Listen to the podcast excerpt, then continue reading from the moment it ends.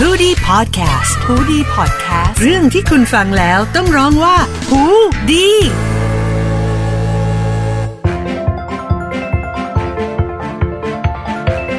ได้เวลากันแล้วนะครับสำหรับหูดีพอดแคสต์นะฮะกับ Law Alive เพราะกฎหมายคือสีสันของชีวิตนะครับ กับผมเจพัสวัตนะ สวัสดีครับ อยู่กับผมด้วยนะครับ ทนายชาติชาติพรบารมีครับ โอ้ สวัส โห ดีครับ วันนี้มาแบบเป็นความอัดอั้นตันใจ ทำไม อ่าส่วนตัวแล้วก็ข่าวที่ดังคลึกโครมมาก ๆ เกี่ยวกับเรื่องของการโพสต์ เครื่องดื่มมีแอลกอฮอล์เบียร์เหล้าหรืออะไรก็ตามที่เป็นข่าวดังขึ้นมาในเพจแล้วทุกคนฮือฮากันมาก เพราะว่ามันมีข่าวอย่างที่เอ่อคุณทนายชาติน่าจะรู้ ครับ นะฮะเขาไปโพสต์เรื่องของเหล้าเบียร์แล้วปรากฏว่าโดนเหมือนกับว่าจับปรับ จับปรับ มั ใช่ น ใช่ มันมันเกิดอะไรขึ้นตรงนี้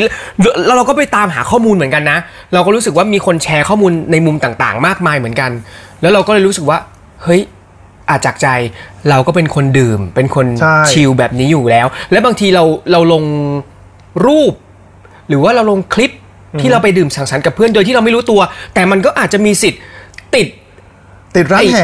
ไอ้แก้วเหล้า แก้วเบียร์ อ๋อ หรือบางทีเหมือนเชิญชวนว่าเฮ้ยเราสนุกกันกับเพื่อนเรา มันดูเป็นการเชิญชวนใด ๆ คือมันมีข้อมูลต่างๆ มากมาย วันนี้เลยอยากจะมาขอคำปรึกษาว่าเฮ้ยในเรื่องนี้เนี่ยมันควรจะต้อง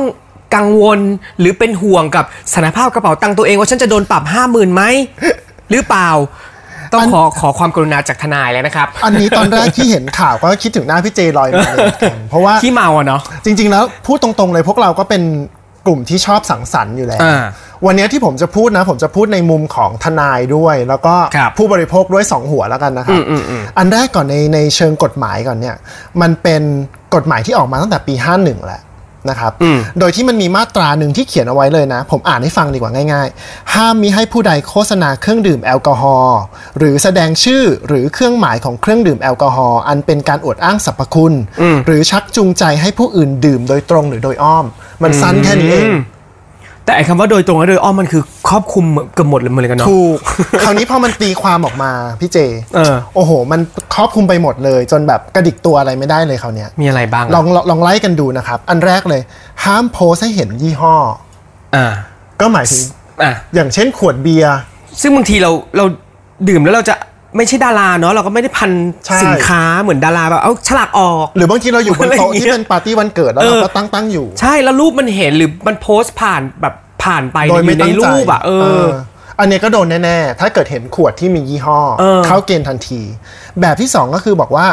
ห้ามโพสต์ขวดที่ทำให้รู้ว่ายี่ห้อไหน ตลกไหม เออ หมายความว่าขวดสีเขียว มันจะนึกถึงยี่ห้อไหน อ่าคุณคุณคิดออกไหม เออ ขวดสีชาย เฮ้ยเฮ้ย เออ ขวดสีชาก็จะ เป็ เป็นน แบบสิงโต ซิ่งซิ่ง เออหรืออะไรอย่างเงี้ย มันก็จะรู้ทันที เออ เขาก็บอกว่าทำอย่างนี้ก็ผิดเหมือนกัน เอ้ย นะชีวิตเริ่มยากแล้วนะ เออเออ ต่อมาบอกว่าห้ามโพสต์ชวนเพื่อนดื่ม เนี่ย อันนี้ยากสุด สมมุติว่าผมเข้าไปใน Facebook แล้วผมแท็กคุณบอกว่า พี่เจวันนี้ไปกินเหล้ากันไหม อันนี้ผม อันนี้ก็ผิดแล้ว ผิ นี่ ด โดยที่ไม่มีรูปอะไรด้วยอ่ะ ถูกเพราะผม เออ ชวน ว่ะ คุณดื่ม คราวนี้จะปาร์ตี้อะไรการจะจัดเป็นเป็นเฟซบุ๊กเป็นอีเวนต์อะไรขึ้นมาแล้วโพสต์ชวนเพื่อนแบบนี้ก็ผิดแล้วนะ ถ้ามีการชวนว่าไปดื่มแอลกอฮอล์ไปดื่มไวน์ไปดื่มเหล้าอย่างเงี้ยผิด อ่ะแล้วสมมติว่าอ่าอ่าโอเค อันนั้นเข้าเข้าใจ แต่นี้กำลังนึกถึงพวกไออีเวนต์ใน Facebook ต่างๆบางทีเป็นเอ่องานที่เขาจัดกันอ่ะสมมติ t r a s h e r หรืออะไรที่มัน อ่า ที่มันมีจัดกันแล้วเขาก็ขึ้นเป็นเหมือนงานของเขาแล้วเขาก็มีโลโก้เครื่องดื่มมึนเมา อันนั้น มันมันมันมันก็มันก็ถือมันก็เป็นการเชิญชวนในแบบหนึ่งซึ่งมันทะที่บอกว่าทางตรงและทางอ้อมมันดูครอบคลุมไปหมดเลยอะ อ่าอันนั้นมันมันอาจจะเป็นเกณฑ์ของในเชิงผู้ประกอบการ อ๋อ นะมันจะมี มันไม่ใช่ จะ ส่วนบุคคล เออมันจะมี อีก วิธีการแล้วว่าผู้ประกอบการสามารถโฆษณาได้แบบไหน อ๋อ ห้ามเห็น อ๋อ Product อ๋อ แต่ให้เห็นโลโก้ได้ อ๋อ แบบ อัน นี้นะ นี้โอเคอันนี้เราถามส่วนตัวเราเรารู้สึกว่าเออแบบคิดไปถึงตรง อีก นั้น แบบหนึ่งห้ามโพสต์ถึงสรรพคุณ สรรพคุณหมายความว่า อันเนี้ยมันอร่อยมาก รสชาติดี กลมกล่อม กลมกล่อมกินแล้วไม่บาดคอ อะไรฟิลนั้น อ๋อ อั อั นนี้ก็ไม่ได้เพราะถือว่าเป็นการชวนให้ทุกคนอยากลองกินในทางอ้อมหรือทางตรงก็แล้วแต่ถ้าเขามอง อีกอันหนึ่งครับก็คือ ห้ามโพสต์ชม หรือเชิญชวนคล้ายๆกันอะ เออเออเออ ถ้าเป็น มาในแทแนวทางเดียวกัน เออไปบอกว่าชมว่าอันนี้ดีมากแบบนี้ให้คุณไปลองเนี่ยผิดแน่นอนนะครับ แล้วก็ต่อให้เป็นแก้วแก้วเบียร์แก้วเหล้าที่มันมียี่ห้ออะ แม้จะข้างในจะไม่มีแอลกอฮอล์อยู่ก็ผิด ก็ไม่ได้หรอ ก็ไม่ได้ เพราะถือว่ามันเห็น อ้าว เป็นแก้วที่มียี่ห้อโลโก้ของเข แล้วบางคนสะสมแก้ว ใช่ แล้วสมมติถ่ายรูปเล่นในบ้าน แล้วก็เห็นแก้ววางวางวางวาง เอออ อยู่ ก็ผิดแล้ว ก็นี่ไงเขาถึงบอกชีวิตเรายากขึ้นมากแล้วมัน เออ แล้วมัน make sense หรือเปล่า เออ ใช่ไหมครับ แล้วก็บอกว่าห้ามแปลข่าวหรือว่าเขียนอะไรที่เกี่ยวกับแอลกอฮอล์แม้ว่าจะไม่ใช่เป็นแอลกอฮอล์ที่มีขายในเมืองไทย เนี่ยอันนี้ก็ประหลาดเหมือนกัน เออ เพราะว่าเราก็เป็นคนหนึ่งที่เคยแชร์ข่าวเกี่ยวกับ เหมือนเบียร์สีม่วงของที่ประเทศญี่ปุ่นอะไรเงี้ย เออ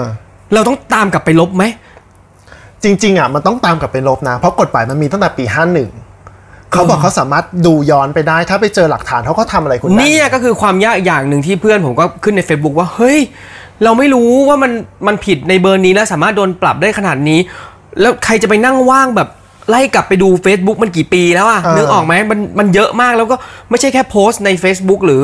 การแชร์อะไรแบบนี้ที่เราไม่รู้ รูปที่มันหลงหลงติดติดๆเข้าไปอีก มันเยอะแบบ ใช่แล้วบางคนลงรูปเนี่ยเป็นพันๆรูปอะ เออ จะไป track เจอได้ยังไง ใช่ ไหมครับ คราวนี้เขาบอกว่าอีกอันนึงเวลาคุณไปเที่ยวเมืองนอกอย่างเงี้ยอ่าเวลาอยู่เมืองนอกคุณไม่ไม่อยู่ภายใต้กฎหมายตัวนี้แล้ว คุณจะกินจะดื่มจะจะถ่ายรูปอะไรก็ได้ อืม แต่ถ้าคุณเอามาโพสต์ แล้วคุณอยู่เมืองไทย แล้วเห็นรูปนั้นต่อให้เป็นเบียร์เป็นสุราเมืองนอก แล้วมีการเชิญชวนว่าอันนี้ดีก็ผิด เอ้า ต่อให้เป็นสุราที่ไม่ได้ขายในเมือ เอง ไทย อโอ้โห เพราะจะเป็นการกระตุ้นให้คนอยากไปหาซื้อไปหาลอง ก็ไปซื้อ มา ยี่ น ห้ออื่นเงี้ยเหรอโอ้โหมันมันเยอะมากเหมือนกันนะ อีกอันอันสุดท้ายละ พวกของแถมต่าง อืม ๆ ที่เป็นของพรีเมียมของสุราพวกเนี้ อื ย ม ที่มียี่ห้อโลโก้ ก็คือไม่ได้เหมือนกัน หืม คุณก็คือไม่ได้เหมือนกัน เพราะฉะนั้นชีวิตยากทุกอย่างทำไม่ได้ไปหมดเลย เออ เออ นั่นน่ะสิแล้วทีนี้เราจะต้องยังไงอ่ะ มันสามารถที่จะมีช่องว่างหรือในฐานะของคนประชาชนที่ทำยังไงให้มันดูบางคนเขาพูดเลยนะ บอกว่า เฮ้ย นี่มันเป็นช่องการทางหาเงิน อะไรบางอย่าง เออ ของรัฐหรือเปล่าทำไมมันถึงมันถึงเกิดขึ้นในช่วงนี้จำได้ว่าสมัยก่อนนานแล้วอ่ะมีช่วงหนึ่งที่แอลแอลกอฮอล์เรื่องเนี้ยดาราโดนไง ใช่ ที่ดาราโพสต์ในไอจีแบบ มันเคย ซึ่งเขาซึ่งเขาไม่ได้ตั้งใจด้วยเหมือนกันนะเขาก็เป็นแบบโพสต์แบบเหมือนสนุกสนาน แค่ยก ดื่ม แก้ว กับ เบียร์ เพื่ ไม่ อน ไม่มีโลโก้ด้วย ใช่ใช่เขาก็โดนแล้วมันมันก็เป็นกระแสอยู่พักหนึ่งแล้วมันก็เงียบไปเพราะรู้สึกว่าเหมือนเขาไปจับจ้องแต่ดารา แต่คนปกติเอ๊ะไม่โดนไม่เกี่ยวหรือเปล่าเพราะว่าไม่ได้มีคนตามเยอะ อันเนี้ยไปหาข่าวมา เขาบอกว่าเร็วๆเนี้ยมีคนโดนเยอะมากหลาย ๆ เคสเลยครับ อืม แล้วก็คนรู้จักเขาโดนเป็นสิบคนเลย แล้วก็มีคนทั่วไปโดนเป็นร้อยคนเลย วิธีการก็คือเขาจะส่งจดหมายมาที่บ้านตามที่อยู่ในบัตรประชาชน แล้วก็ไม่ได้แจ้งให้ทราบล่วงหน้าด้วย แล้วก็บอกว่านัดให้ไปให้ปากคำกับเจ้าหน้าที่ พอไปถึงเจ้าหน้าที่ก็บอกว่าอ่ามีหลักฐานโชว์ว่าคุณผิดอะไรข้อกล่าวหาของคุณคืออะไร ทางเจ้าหน้าที่ก็จะให้เสียค่าปรับตรงนั้นก็คือ 50,000 บาท อืม นะโดยที่เจ้าหน้าที่บอกว่าถ้าไม่เสียค่าปรับคุณก็ไปขึ้นศาลซะ อืม แล้วใครจะอยากไปขึ้นศาลถูก เอ ไห อ ม ใช้เวลา เอออ อะไรอย่างนี้นะ คราวนี้ตอนนี้มันก็เป็นกระแสขึ้นมาแล้วว่า เอ้ยทำยังไงดี ทุกคนก็ต้องระวังตัว เออ แต่มันก็จะมีคนกลุ่มหนึ่งรวมทั้งเราสองคนด้วยหรือเปล่าไม่รู้ นะ ที่รู้สึกว่าไม่เห็นด้วย รู้สึกว่ามันถ้าถ้ากฎมันไม่เข้มข้นขนาดเนี้ย มันพอเข้าใจได้ แต่อันเนี้ยมันเกินไปมันเหมือนว่า เราทำอะไรกระดิกตัวไม่ได้เลย เออเกี่ยวกับเรื่องนี้ ใช่ไหมมันก็มีคนกลุ่มหนึ่งเป็นเอ่อสมาพันธ์ผู้ประกอบการผลิตและจำหน่ายสุราแห่งประเทศไทยเนี่ย ครับ เขาได้เคลื่อนไหวนะครับ บอกว่าให้ยกเลิกไอ้มาตรา 32 ของพรบอันนี้ เขาตั้งเรื่องผ่านเว็บไซต์ change.org ครับ อ่าเราคุณ ใช่ไหม เว็บไซต์ บอกว่าทั้งประชาชนแล้วก็ผู้ประกอบการเนี่ยเดือดร้อนกันไปหมดแล้ว เพราะว่าการบังคับการลงโทษมันรุนแรงมาก แล้วก็เป็นการละเมิดสิทธิในการสื่อสารข้อมูลส่วนบุคคลด้วยในการลงรูปในการติชมอะไรต่างๆ นอกจากนี้เนี่ยเอ่อการอธิบายถึงสินค้า มันเป็นสิทธิ์ของประชาชนที่จะได้รับรู้ข้อมูล อืม ใช่ไหมเพราะเขาก็เลยมองว่ามันเป็นการละเมิดสิทธิ์ นอกจากนี้ค่าปรับที่เจ้าหน้าที่เรียกเนี่ยมันสูงมาก นั่นน่ะสิ ทุกคนไม่น่าจะมีการภาระไอ้เขาเรียกจ่ายไหวอะ เออ ไม่สามารถจ่าย ไม่มีกำลัง ไหว จ่ายค่าปรับขนาดนี้ ใช่ ไหว นอกจากนี้ทุกอย่างมันขึ้นอยู่กับดุลพินิจเจ้าหน้าที่ อ่า อันนี้แหละ คือ เออ คีย์หลักสำคัญที่ ใช่ หลาย ๆ เพจ หลาย ๆ คนที่ออกมาแสดงความคิดเห็นเขาให้น้ำหนักกันตอนที่ไปหาข้อมูลมาว่า เฮ้ย มันอยู่ที่ดุลพินิษเลย อืม แล้วอันนี้ถ้าเกิดว่าเขารู้สึกว่ามันผิดก็คือมันก็ต้องผิดสิ ใช่ มันมันเลยไม่มี คือ มาตรฐานที่แน่นอน เจ้าหน้าที่เองเขาบอกว่ามันไม่มีกรณีสินบนอยู่แล้ว เพราะว่าค่าปรับมันก็เข้ารัฐทั้งหมด อืม แต่ว่าเราก็ไม่รู้เนอะว่าบางคนไม่อยากเสียค่าปรับเยอะๆ มันอาจจะมีเกิดขึ้นก็ได้ไม่เจ้าหน้าที่ส่วนใหญ่เป็นคนดีแหละ แต่มันก็อาจจะมีบางคนที่แอบช่วย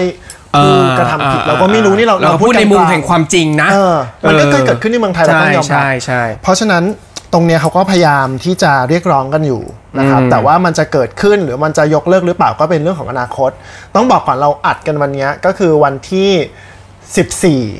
สิบสาม 13 13มิถุนา2563 เราก็หวังว่าในอนาคตอันใกล้ เอออ อาจจะมีความเปลี่ยนแปลงก็ได้ อ่านะครับก็เข้าไปที่ www.chain .org .org กันนะครับ ไปลง รายชื่อเพราะว่ามันจะเป็นเว็บไซต์ที่เหมือนกับเรื่องของการอ่าลงชื่อสนับสนุนให้ความเปลี่ยนแปลงอะไรเกิดขึ้น ใช่ เกี่ยวกับ ใช่ สังคมนะครับ แล้วเขาก็จะนำเอาเหมือนหลักฐานตรงนี้เนี่ย ไป ไปยื่น ยื่นเป็นเหมือนกับการซัพพอร์ตหลักเกณฑ์ใดๆก็แล้วแต่ที่มันจะถูกพูดถึง ใช่ครับ ก็ไปถึง ในระยะ หน่วยงานที่เกี่ยวข้องเขาก็จะดูว่ามีคนเข้ามาร้องเรียนตามจำนวนเกณฑ์ที่กำหนด เออ ก็อาจจะมีการยื่นเรื่องขอแก้กฎหมายเข้าไป แต่จะแก้ได้หรือเปล่าอีกเรื่องหนึง อ่าใช่ อย่างน้อยเราก็ทำหน้าที่ของเราละกัน ถูกต้องนะครับ เพราะฉะนั้นตอนนี้ ทำได้อย่างเดียวตอนนี้ โดยที่ยังไม่มีการเปลี่ยนแปลงก็คือ ระวังในเรื่องของการโพสต์ หลังจากนี้ ใช่ หรือใครจะนอยเยอะหน่อย คิดเยอะหน่อยต้องไล่กลับไปลบอันเก่าๆไหม ก็ลองดู เออ แล้วแต่แล้วแต่ความอยาก มันค่อนข้างจะพูดยากแล้วก็พูดลำบากเหลือเกินเป็นกฎหมายที่โอ้โห เป็นประเด็นที่เกิดขึ้นในรอบสัปดาห์ที่ผ่านมา ครับ นะฮะแล้วก็หลายๆคนพูดถึงมาก ใช่ เราก็พยายามเอาเรื่องแบบนี้แหละครับ เรื่องกฎหมายใกล้ๆตัวเรื่องที่เกิดขึ้นเป็นข่าวเนี่ยมาเล่าให้ทุกคนฟัง ฮะ ก็หวังว่าทุกคนได้ประโยชน์นะ แล้วคก็รับ ปฏิบัติตามด้วยนะครับ อ่ะเพราะฉะนั้นวันนี้ขอบคุณทนายชาติเช่นเดียวกันนะครับ แล้วก็ก็คงต้องลากันไปก่อนแล้วเดี๋ยว เจอกันใหม่ใน EP หน้าดูซิว่าจะเป็นกฎหมายเรื่องอะไรอีกนะครับ กับ Law Alive เพราะกฎหมายคือสีสันของชีวิตนะครับ ผมสวัสดีครับ สวัสดีครับ